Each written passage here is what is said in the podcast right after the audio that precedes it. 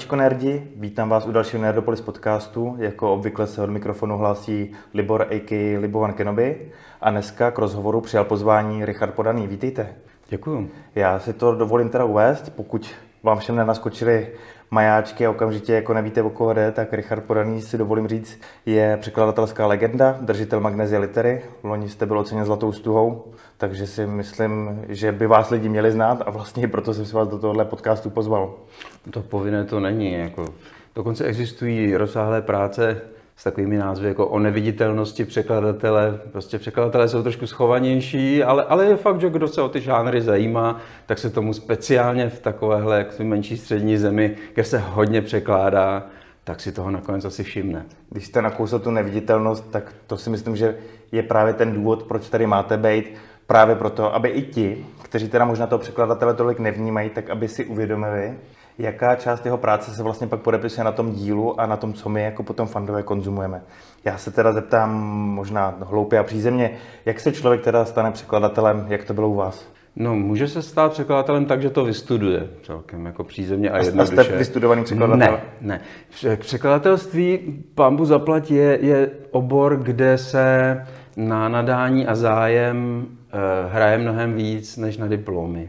A myslím, že je málo oborů, ve kterých je tolik lidí, kteří přišli z jiných oborů a přitom to dělají výborně. Čímž nechci říct, že mít, mít katedru translatologie nebo studovat na, na filozofické fakultě je něco špatného, to, to, to rozhodně ne, ale není to až tak zuřivě nutné, jako když jste třeba, co já vím, neurochirurg. Tam, tam se bez toho neobejdete, ale překladatel prostě potřebuje jenom mít jazykový cit a olověný zadek, aby u toho vydržel sedět. A to nadání nějaké. Takže jak se stal Richard Podaný teda překladatel? A, no, a co jste teda vystudoval, když nejste studovaný Já jsem dostal v pubertě opravdu jako vybraně idiotský nápad, že chci být novinářem. A šel jsem na fakultu žurnalistiky, což bylo ještě před revolucí, fakulta žurnalistiky. O té se říkalo, že to je nejlehčí a nejhloupější gymnázium v Praze. A bohužel to byla do určité míry pravda. Byla tam samé takové ty dějiny mezinárodního dělnického hnutí a, a, ty, a tyhle ty voloviny. Ani pořádně česky nás tam nenaučili, teda musím říct. A bylo to, bylo to prostě eh, tak, tak zbytečné strašně ty čtyři roky, že jsem potom začal dělat v redakci jednoho, jednoho poměrně známého, známého mm, časopisu 100 plus 1 zahraničních zajímavostí se to jmenovalo. Tam jsem vydržel několik let ještě po vojně a měl jsem tam na starosti povídky, protože nikdo je nechtěl dělat. Tam vzadu se publikovaly povídky a přesto jsem se nějak dostal k tomu, že už mě to přestalo bavit eh, dělat v novinách, teda v časopisu. A našel jsem si místo v nakladatelství Svoboda, asi rok před revolucí. No a potom jsem prošel ještě dvěma dalšíma nakladatelstvími a někdy kolem na přelomu, myslím, roku 92 mě, mě to omrzelo, to, čemu se dneska říká korporát, tehdy se tomu tak neříkalo, prostě jako zaměstnání, chodit do práce od do. A usmyslel jsem si, že prostě odejdu na volnou nohu a budu se živit překládání. A vydrželo mi to, dělám to už 28 let. 28 let. A překládáte z angličtiny a z francouzštiny. Ta angličtina dneska v tomhle světě je, řekněme, trošku běžnější, takže mm. lidi ji disponují. Existuje i klika čtenářů a mezi komiksovými zrovna fanfandy je to hodně rozšířený, že čtou jenom v té angličtině ty původní mm. scénáře a podobně. Ale francouzština na vysoké úrovni ještě dneska není úplně normální. Jak jste se naučili jazyky? No zase tak nějak sám od sebe. Zase jsem je nestudoval. Ale ona na tohle je vlastně nejlepší škola pracovat v tom nakladatelství a pracovat jako redaktor. Prostě redigovat překlady nebo texty jiných lidí. To se prostě ten jazyk naučíte nejlíp, nebo přesněji řečeno naučíte se to z toho jazyka, co potřebujete k překládání. Jako tlumočníkem být nemůžete, protože to potřebujete asi tam někde žít a nasát ten jazyk a já nevím co. A prostě nejste odborník, dejme tomu, na ten jazyk, jako per se, opravdu jako echt odborník, ale máte z něj to, co potřebujete, abyste dobře překládal. Takže já jsem vlastně nestudoval ani překládání, ani angličtinu, ani francouzštinu. Ale dostal jsem to prostě do těla v těch nakladatelstvích, kde jsem zpracoval tuny, tuny textů po skvělých, výborných překladatelích, po kterých jsem redigoval ty knížky. A tím se to naučíte nejlíp, řekl bych. Takže abych si to úplně laicky dokázal představit a posluchači vlastně taky, takže než jste začal překládat, tak se vám do ruky dostalo spousta anglických textů v komparaci s nějakým českým překladem Přesně a spousta tak. francouzských textů v komparaci s českým překladem. Tak je. A viděl jste to jedna ku jedný? Až no je to, to prostě taková ta šlímanovská metoda učení se jazykům, že paralelní texty, ty jsou na to nejlepší, to se prokázalo už mnohokrát. Vzpomenete si, kterou první knížku jste překládal? Co je váš oficiální první překlad? Uh. No, to je těžká otázka. Já myslím, že jsem překládal ještě, když jsem byl zaměstnán v nějakém eh, nakladatelství, že jsem jen tak pro legraci překládal nějakou úplně nebeletristickou knížku, něco o obyvatelích mořských břehů nebo co, nějakou takovou pitominu o zvěřátkách. A ještě navíc to z nějakých důvodů nešlo tam, nešlo tam uvést moje jméno, takže jsem tam v té knížce uvedený pod jménem svojí ženy. Ale to byla jenom kratičká věc a myslím, že jedna z prvních věcí, co jsem dělal ze žánrových literatur, bylo, když začínal po revoluci laser, tak jsem pro ně udělal eh, francouzskou sci-fi strašně starou, Ksipehuzové se to jmenuje. To je takový prostě román z 19. století, něco jako Arbes nebo u nás, ale ten, ten francouzský autor, ten, ten Roniene, je taková, takový klasik francouzské sci-fi a my jsme tehdy měli takové ty obrozenecké eh, prostě pudy, že potřebujeme tam dostat nejenom ty novinky angloamerické a, a podobné věci, co se prodávají, ale že musíme prostě udělat i něco takového. Asi předpokládám, že se to prodalo hodně špatně, leželo to hodně potom po antikvariátech a po zlevněných knihách, ale byla to veliká zábava. Já se přiznám, že teda tohle dílo, že jsem o něm teda nikdy neslyšel.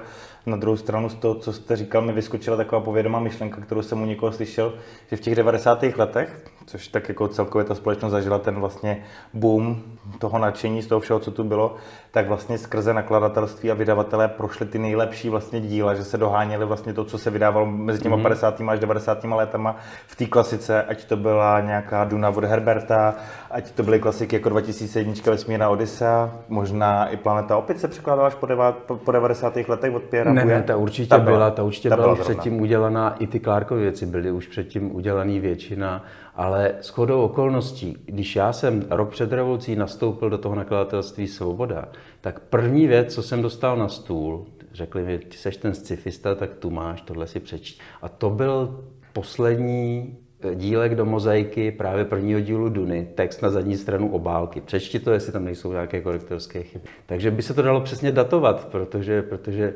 krátce na to musela Duna poprvé česky vidět, co já jsem tam nastoupil. Mm-hmm. Vy už jste k tomu odbočil, já jsem se tam ještě úplně tolik nehnal, mm-hmm. ale několikrát to tady spadlo, že jste žánrový překladatel, že jste scifista a podobně, takže se cítíte být jako scifistou, fantastou a jako tu cestu jste si i k překládání těch děl našel sám, nebo vás tak ty nakladatelství k tomu jako dotlačili?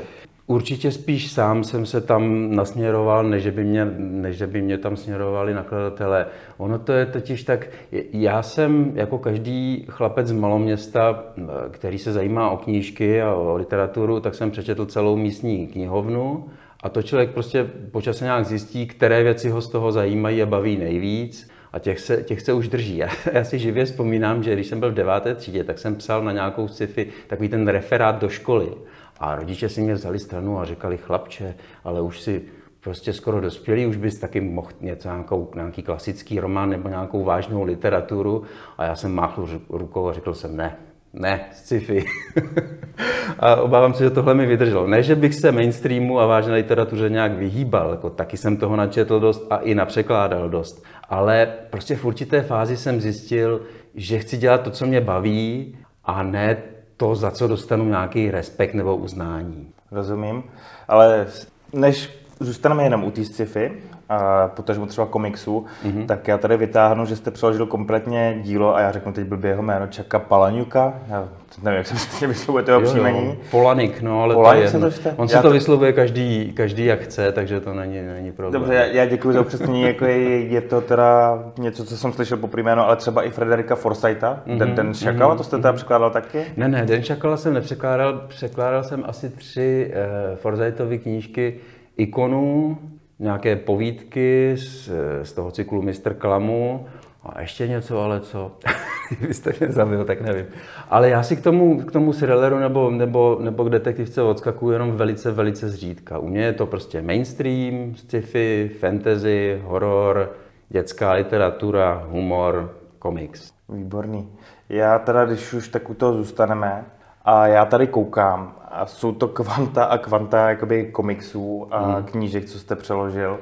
A mě by zajímalo, jakým způsobem e, vlastně se k vám dostaly i ty komiksy konkrétně k tomu překládání, protože to třeba minimálně, když to řeknu takhle blbě, do těch 90. let tady vlastně nebylo vůbec, mm-hmm. takže si dovolím říct, že jste to asi neznali z té knihovny pořádně. To bylo taky taková ta věc, která ve větším, vyjma nějaký čtyřlítku zažila ten boom u nás, tak potom jak jste si našel tu cestu k těm komiksům? No, jak jste říkal o tom, že jsme doháněli zpátky všechny ty věci, protože před revolucí toho vycházelo relativně málo, tak to vlastně u komiksu nastalo taky, ale až o deset let později. Z nějakého důvodu prostě ty komiksy pořád nešly. Spousta nakladatelů se na nich vylámalo zuby a nechalo tam spoustu peněz a, a zmařených iluzí. Až teprve někdy kolem roku 2002-2003 to povolilo a začaly komiksy jít. A u mě ten asi úplně ten nejzákladnější iniciační okamžik nastal ještě paradoxně před revolucí, protože když jsme jeli přes nějaké, protože já mám nějaké cizokrajné příbuzenstvo, tak jsme se před revolucí mohli dostat do Francie na, nějaký, na nějaké pozvání, nebo co, jak jedině to šlo tehdy, bez devizového příslivu tak jsem dostal od Vladimíra Veverky, svého kamaráda, spolužáka, který taky studoval, taky studoval fakultu žurnalistiky a taky dělal do komiksu a do sci-fi. Dostal jsem od něj 100 dolarovou bankovku, kterou jsem ukryl někam do spodního prádla, aby ji celnici nenašli. A seznam knih, teoretických knih o francouzském komiksu. A šel jsem v Paříži na, na bulváru Saint-Michel do nejslavnějšího knihkupectví a tam jsem nakoupil asi 20 kilo literatury o francouzském komiksu a tehdy zlevněné Metal Irland časopisy. Nějak ta redakce tehdy krátce předtím zkrachovala a obchody byly plné zlevněných, zlevněných starých čísel. Dneska se, dneska se jako vyvažují zlatem. Já jsem toho nakoupil strašlivou, strašlivou hromadu a přivezli jsme to v obrovské tašce domů. Já jsem to odezdal tomu Vláďovi, ale předtím jsem to samozřejmě stihnul všechno zlouskat a zamilovat se do komiksu. Tam bylo všechno, prostě Mébius a, a Bilal, všechno. No. Chápu. Uh, je nějaký komiks, který máte dneska jakoby radši i čtenářsky, který u vás nějak vyčnívá? No, kdybych si měl typnout nejenom, eh, co je moje jako srdeční záležitost, ale taky, co, dejme tomu, přežije hodně dlouho a bude to pořád slavný a pořád to budou lidi číst, tak určitě Kelvin a Hobbes. Kelvin a Hobbes, to, to je... To je stoprocentní, to je tutovka. Humorné s nadhledem teda, hmm, hmm. takže to byl vždycky ten humor. Já jsem ještě předtím vlastně, co jste měl to povídání, se chtěl zastavit to, pan Veverka je ten, co má i prostě teda v tom, že tady vzniklo nakladatelství Krev, je to ten Veverka? Původně ano, to ano, původně to byla, byla jeho idea, ale on je, teďka na krve konu zrovna o tom mluvili kluci z krve, že on byl takový ten jako spiritus agens, který to hodně založil, ale málo rozvinul a dotáhnul. Dobře, tak, takže to jsou skuteční prapůvody vlastně toho komiksového žánru vlastně v České republice, překladového mm. dá se říct. Tak to je super. Já vlastně právě tady, když na to koukám, na ten výčet, tak mě překvapuje ten rozsah. Právě jsou tady takové humorné věci jako Calvin a Hobbes, Velký vezír is no good, za ten jste teda dostal zlatou stuhu, vyšel mm-hmm. teď druhý díl, dneska jsem se ho zrovna pořídil, doporučuji všem. Mm-hmm. Teda nevím, jestli i ten druhý díl, ale první díl určitě, ale myslím, že i druhý bude v pohodě. Je, je stejně uh, dobrý, no.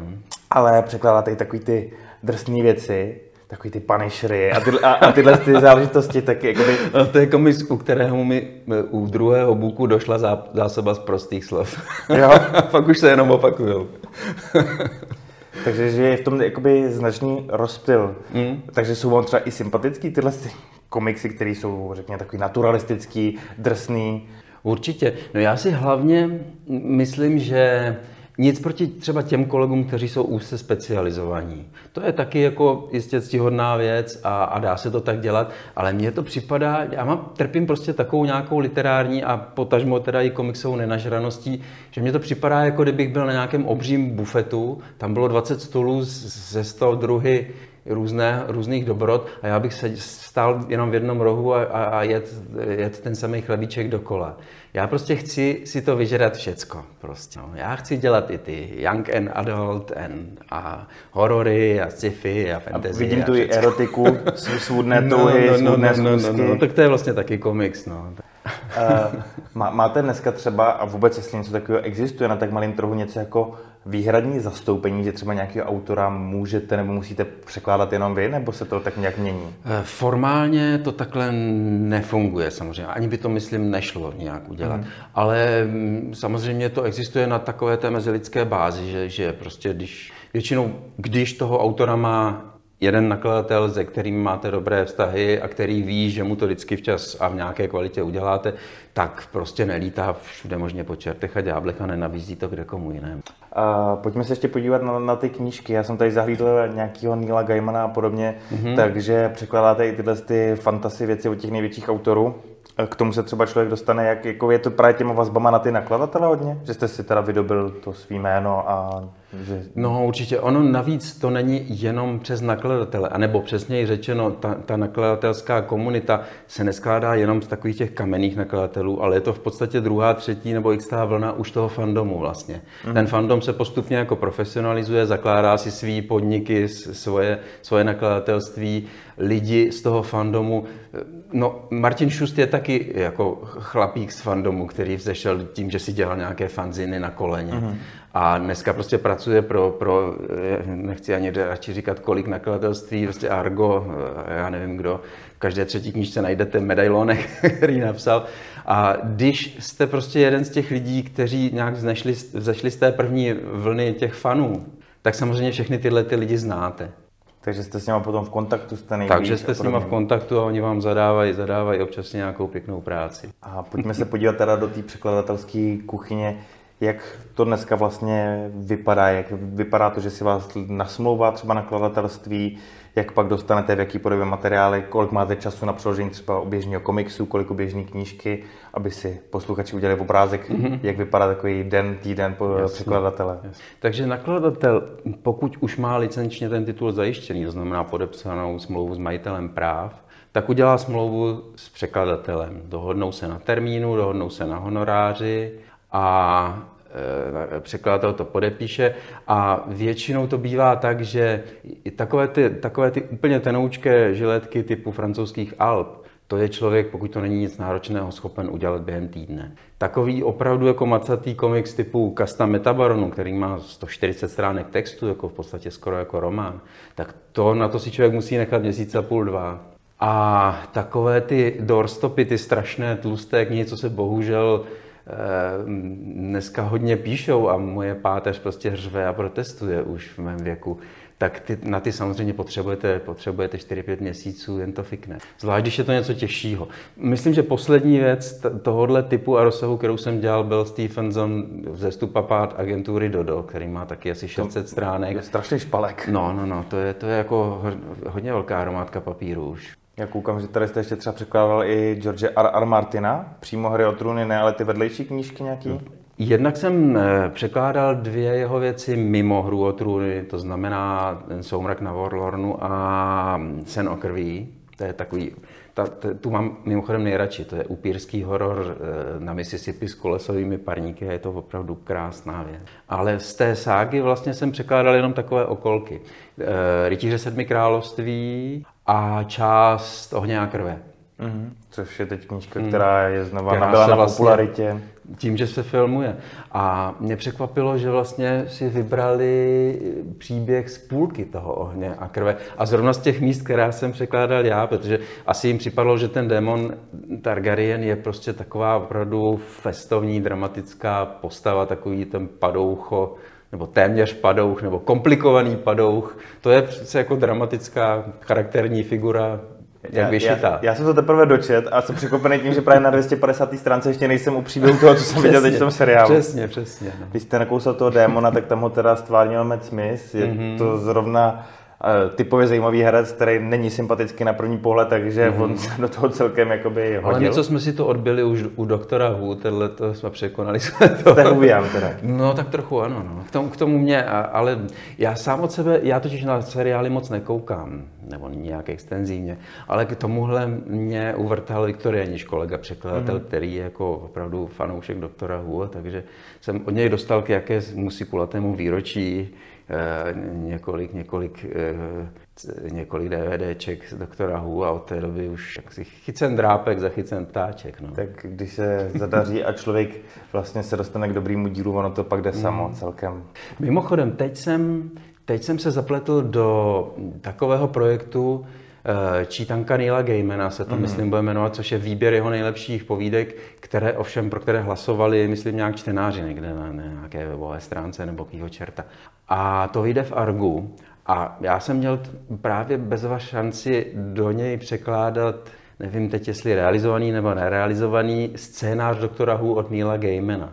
A bylo to opravdu nádherný, protože bylo vidět, že jaký rozdíl je v tom, když, to, když, to, když tu látku opravdu máte rád, máte ji nakoukanou a milujete ji. Protože on evidentně je fanoušek doktora Hu a napsal to tak dokonale, že tam prostě všechno sedí. Ty figury jsou, jak mají být, mluví, jak, jak, maj, jak mají mluvit, všechno je do, dokonalé, prostě originální patinovaný Doktor Who, jako kdyby to psali jeho, jeho kmenový scénárist. Tak to je možná škoda pro fanoušky Doktora Who, že se to teda nerealizovalo a je to, to já, jenom... To já nevím určitě, ale myslím, že se to nerealizovalo. Rozumím. Když se vrátím k tomu překládání, když jsme nakousli ty rozsahy, kolik na co člověk potřebuje času, tak kolik toho tak ročně přeložíte? Hmm, tak kolem 2000 normostran. 2000 normostran, to se dá nasekat na nějakých 10 menších románů po dvou no. stránkách. To už by musely být hodně menší romány. Hodně menší. Ale, ale zároveň, zároveň eh, se tam vejde hodně komiksů. To je ta výhoda, protože já jsem schopný udělat těch komiksů tak jako 15 ročně. To je vlastně šílené. No. A možná se podívíme na překlady těch komiksů. Ty mají takový svý specifikum, tak mě mm-hmm. zajímá, jestli se s tím překladatelem musí, jakoby, jestli to musí brát v potaz, mm-hmm. uh, že se musí ten jeho text vejít do nějaký té bubliny, nebo když to dostanete, tak potom jsou schopní vlastně ty grafici ty bublinu uspůsobit mm-hmm. tomu, jak vy uděláte ten překlad. No, ono to do určité míry závisí na tom, jak je ten komiks starý. Když je to novější záležitost, tak tam už většinou ten nakladatel dostane, dostane ty podklady v různých vrstvách. Čili on si může vytáhnout vrstvu, eh, vrstvu s letteringem, vrstvu s, s SFXky, vrstvu s podkladovou kresbou a co já vím ještě dalšího.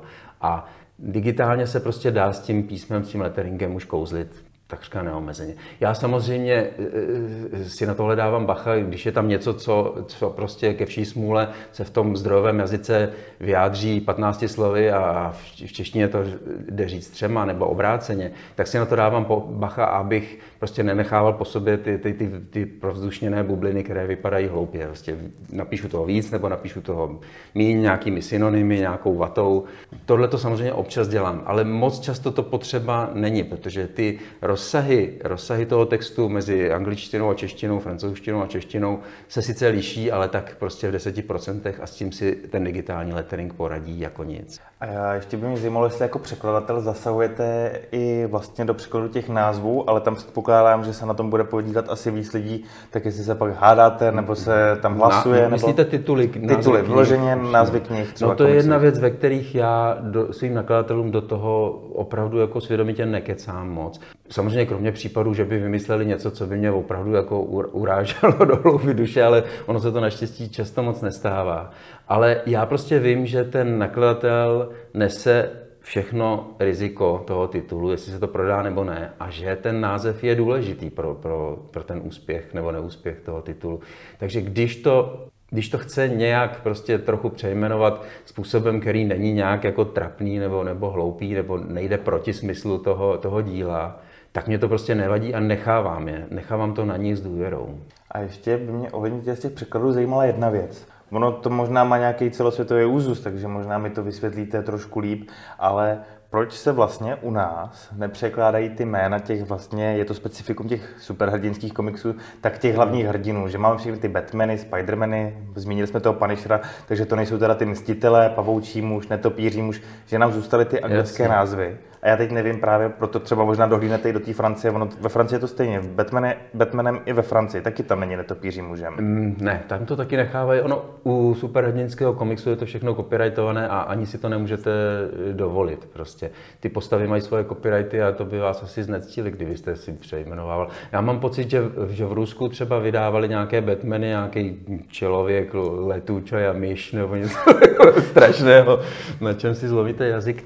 Ale my jsme samozřejmě s tím trošku bojovali. Byly tam případy, kdy jsme se snažili nějak, jako, speciálně když jde o hodně mluvící jména, jako bažináč, typicky. Kolem toho byl boj a myslím, že to Viktorovi do dneška komiksáři úplně, úplně nepřičítají k dobru, že, že se Viktor Janeš přeložil, přeložil Swamp jako no, bažináč. No, no, no, no, no.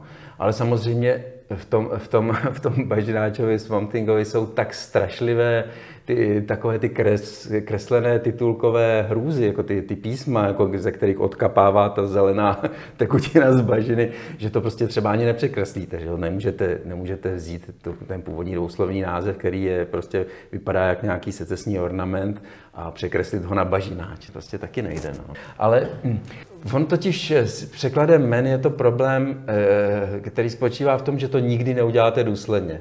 My jsme přesně na tohleto narazili u té hry o trůny, o které jsme se už bavili, že prostě tam se spousta věcí samozřejmě překládá, ale když narazíte na případ, kde by to bylo prostě tak hloupé a pitomé, že by to bylo do očí, tak to tam prostě radši necháte. Nikdy to prostě neuděláte stoprocentně. Vždycky část bude přeložená, část bude nepřeložená a vždycky tam budou nějaké kompromisy. Já si vzpomínám, že, že v tom, v tom rytíři sedmi království byl jeden slovy jediný e, místní název, se kterým jsem byl s překladem úplně spokojený. A to, je, to se jmenuje v originále Maiden Pool. Mm-hmm. Maiden je děva, slečna, dívka, Pool je zírko. A teď prostě jako co s tím uděláte. Já jsem furt vymýšlel, a když vymyslíte, ty, vymýšlíte tyhle ty dvou, tato dvouslovná, eh, vlastně dvoučlenná toponyma, ten, ty místní názvy, tak prostě vám z toho lezou hrůzy, takové ty vysokozahradský a tyhle ty pitomosti. A trvalo mě to dlouho a než jsem prostě si řekl, prd, prostě musím udělat krok stranou, ten, ten název musí být dvouslovný a musí vypadat tak, jak přirozeně vznikají český toponyma, jak, jak se jmenují vesnice tady. Takže se to nakonec jmenuje Panenské jezeří a s tím jsem byl jako docela spokojený. Mm-hmm. Uh, už jste to zmínil, že se občas trápíte při těch překladech třeba z těch místních věcí. Máte v paměti nějaký dílo, který vás jakoby skutečně napnul ty vaše schopnosti na maximum, na který si do dneška vzpomenete, řeknete si, to byl teda překlad za trest? Mm. Myslím, že v tomhle zcela nejhorší, i když z trošku jiných důvodů, byly dvě knížky, které jsem s chodou okolností dělal skoro zároveň. A jedno bylo Snav od toho Čaka Polanika mm. a druhá byla byl komiks, který se jmenuje Jak si nahrabat jako pornohvězda. A oboje to mělo tu nepříjemnou vlastnost, že si tam ty autoři dělali srandu z takových těch parodovaných názvů pornofilmů.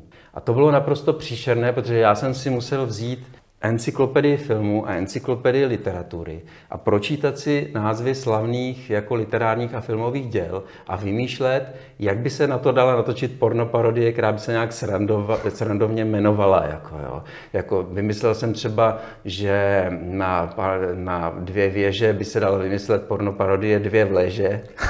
A, ale těch věcí tam bylo tolik, že to prostě všechno nešlo udělat tak, aby to bylo opravdu vtipný a pěkný. Takže někdy už mě prostě docházela fantazie a bylo to, bylo to opravdu krutý. To, tam to pak kam, kamarády do hospody a udělat z toho nějakou, nějakou hru ještě jako společenskou.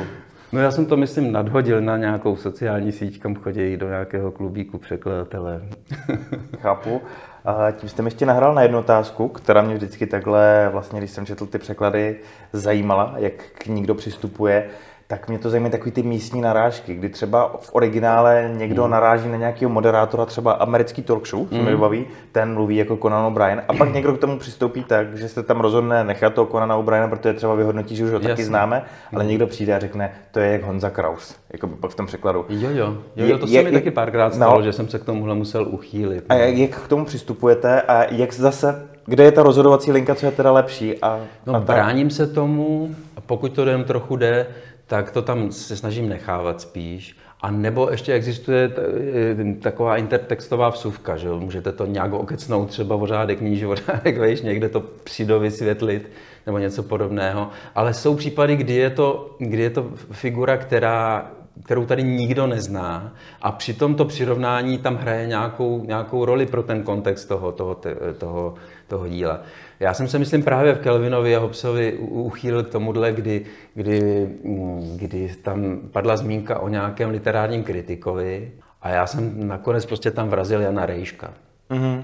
A toho taky za chvíli možná už nebude spousta lidí znát, teda jsme odpustím, on už... No, musíte chodit na jeho, na jeho profil na Facebook. uh, chápu, uh, respektive teď hledám další otázku, protože tohle to mě nějakým způsobem uh, zajímalo. Ještě by mě zajímalo, jestli se člověk takhle od překladů knih a komiksů vlastně dostane i k překladu něčeho jiného. Jestli jste překládal, já nevím, něco třeba pro televizi nebo nějaký třeba dialogy, nebo je to tak, že když si člověk najde tu svoji specializaci vlastně na tu psanou formu řeči, tak pak zůstane u toho. Pro televizi jsem snad dělal dvě nebo tři věci a navíc to nebyla, nebyla jako, sakra řekne, umělecká tvorba, byly to dokumenty. Mm. A byla to naprostá výjimka. Dělal jsem pár překladů nějakých videokazet o přírodě a tak, protože moje žena když si dělala jenom nakladatelství, kde tohle to vydávali, tak mi jich pár zadala. Ale je to naprosto, naprosto, naprosto výjimečné. Rozumím. Dokonce nedělám ani technické překlady, což už je teda úplně jako fakírský výkon, protože většina kolegů se jako snaží si jako přilepšit, přilepšit technickými překlady. Chápu, ale tam to chce asi hmm. ty úzké specializace potom na, na ty speciální určitě, obory, určitě. se kterými se ten překlad váže. Já tady tak ještě, pro, když si procházím tu bibliografii, to, co jste hmm. přeložil, tak tady třeba vyplavává pár men teda jako by trošku častěji, zahlídl jsem Alana Mora, vidím, mm-hmm. že teda ten Gaiman se trošku opakuje, tak má, vytvoříte si potom k těm jejich dílům třeba i nějaký větší vztah, jakoby, že teda potom je raději překládáte, proto to máte potom častěji? Určitě, určitě, určitě máte takový, takový vztah k tomu autorovi, asi ne vždycky i úplně osobní, i když v poslední době už se stává, že, že vám, jak si ta digitální doba dává možnost s nimi komunikovat nebo se s nimi někde setkat, já jsem si takhle vytvořil asi nejlepší vztah eh, s, eh, s jedním anglickým spisovatelem, který ovšem žije ve Francii. Jmenuje se Stephen Clark. Já jsem překládal jeho humoristické knížky, ve kterých popisuje život ve Francii, rozdíly mezi anglickou a francouzskou kulturou. Byly velice úspěšné, mimochodem Albatros to taky vydával, vyšlo jich asi fuh, několik.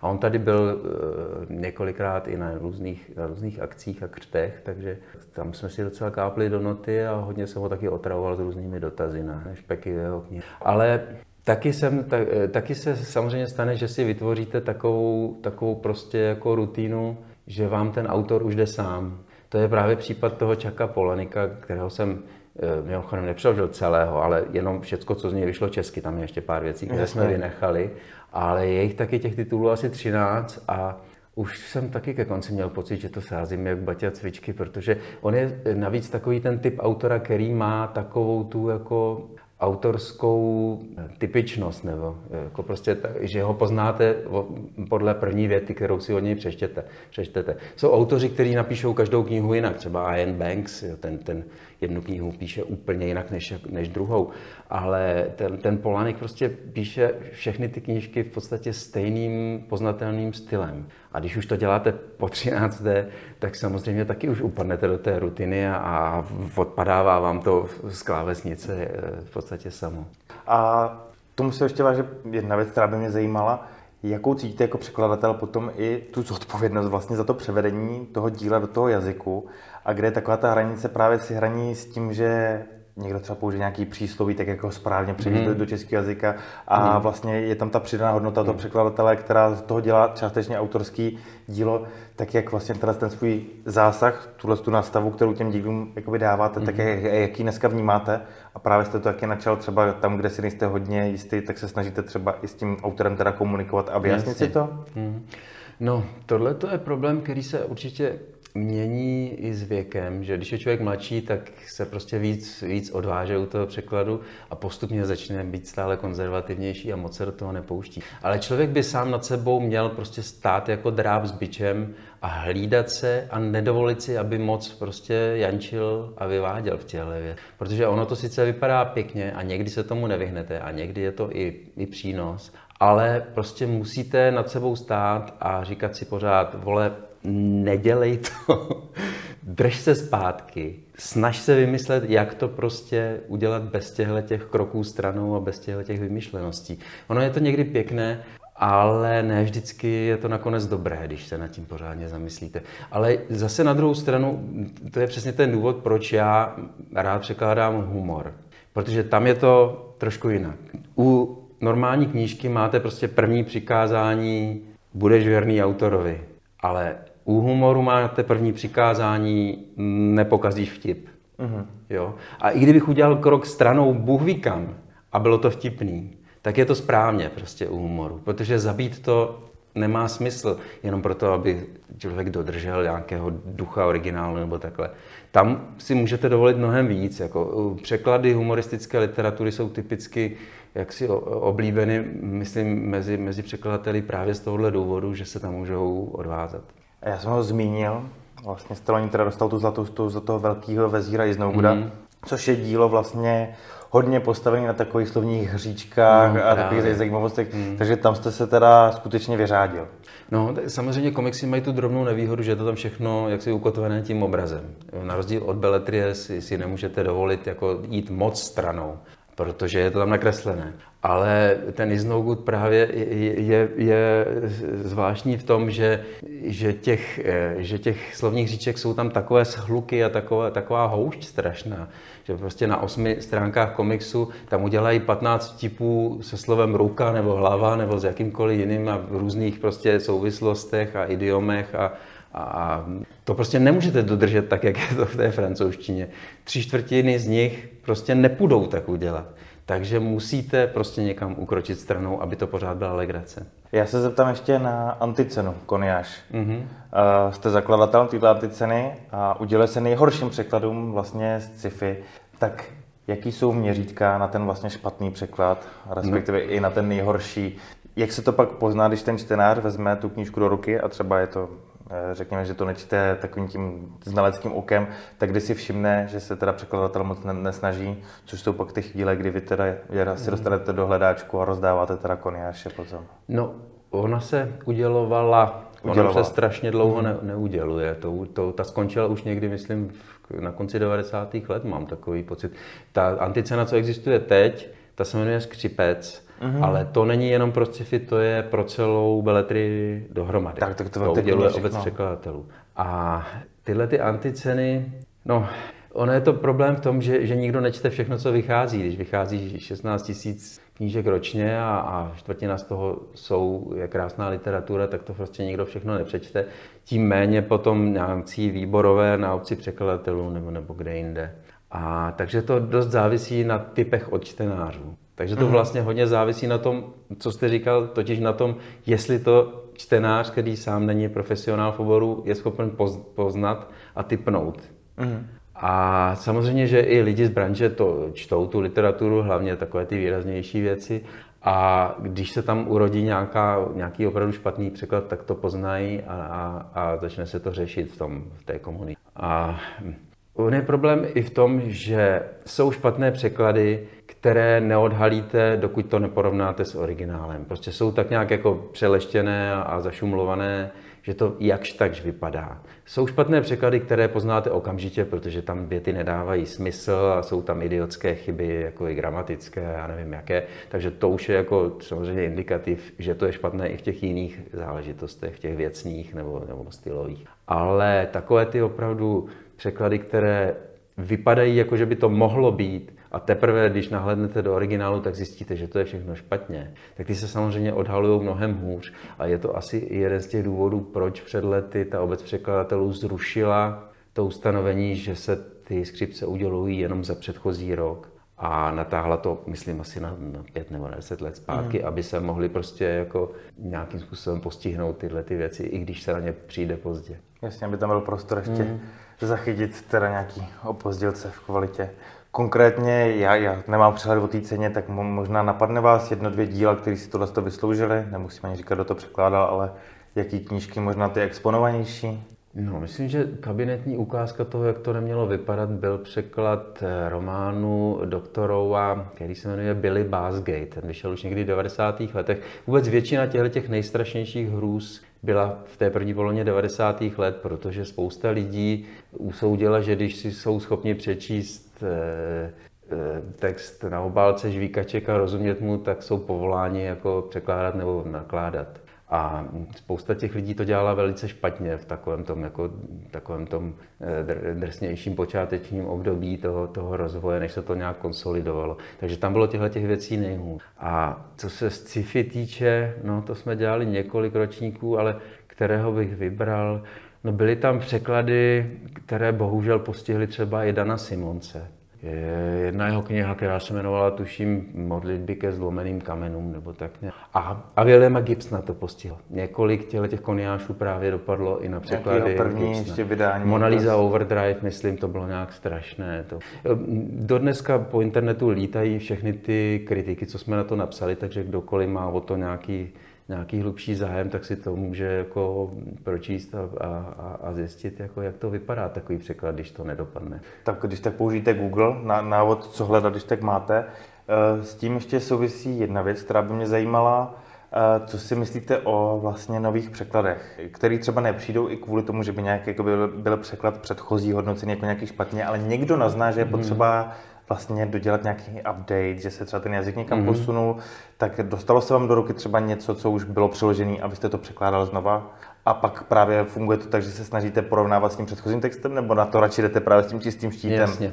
No, já jsem se tomu řadu let vyhýbal jako čert kříži, protože jsem si říkal, prostě život je krátký, na co překládat něco, co už je přeložené. A nakonec jsem se nevyhnul tomu, protože tak posledních, nevím, 10-15 let ty nakladatelé to dělají hodně často. Vlastně. Někdy z lepších důvodů, jindy z horších, většinou spíš z těch lepších, že to třeba už je 50 let, 70 let starý překlad a už to začíná tak trošičku jako zasmrádat s odpuštěním, že prostě jsou tam formulace, které už by dneska člověk z pusy nevypustil a tak. Takže jsem se nakonec i já nechal přemluvit asi snad ve třech případech. Dělal jsem Konana Doyla, Baskervillského psa jsem dělal nový. Tam je 50 let starý Gelův překlad a já jsem dělal nový. A dělal jsem nový překlad Malého prince, ale kdo ho nedělal? Těch existuje asi 20, co padla práva.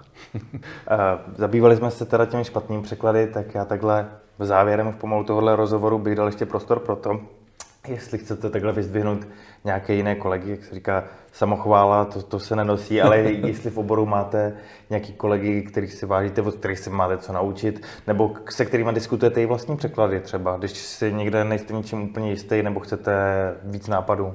No, to by bylo tak jako na tři hodiny povídání, protože pámbu zaplať výborných překladatelů je u nás hodně a nejenom samozřejmě v mých jazycích a v mých žánrech, to jako na dlouho, ale my vlastně už od těch 90. let tak nějak paralelně ty naše kariéry probíhají právě s tím Viktorem Menišem, že já mu rediguju hodně jeho překladů, on mě rediguje hodně mých překladů a hodně se o tom bavíme a, často se vídáme a, a spoustu těch věcí probíráme. Takže tam, tam to bylo takové, tam jsme tam jsme fungovali vlastně dobrých takových těch dva, přes 20 let jako taková překladatelská rojčata.